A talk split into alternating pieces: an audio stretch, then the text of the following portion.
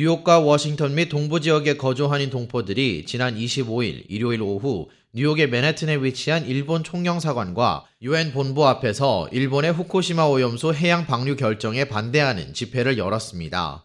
100여 명이 넘게 참가한 이번 반대 집회에는 핵 오염수 방류 중단, Stop Nuclear Wastewater이라고 적힌 팻말을 들고 구호를 외치며 일본 후쿠시마 오염수 해양 방류를 막아야 한다고 목소리를 높였습니다. 이와는 반대로 26일 서울 국립외교원에서 열린 전문가 토론회에서는 한국 원자력 및 해양과학 전문가들이 모여 일본 후쿠시마 원전 오염수 해양 방류에 대해 우려할 것이 전혀 없다며 과학을 무시한 괴담이 국민들에게 불안을 부추기고 있다는 지적이 나왔습니다. 이 자리에 참석한 백원필 한국원자력학 회장은 다핵종 제거 설비 ALPS 등을 거친 오염 처리수를 10리터 정도 마셔야 엑스레이 사진 한 번 찍는 수준의 방사능에 노출된다고 말했습니다.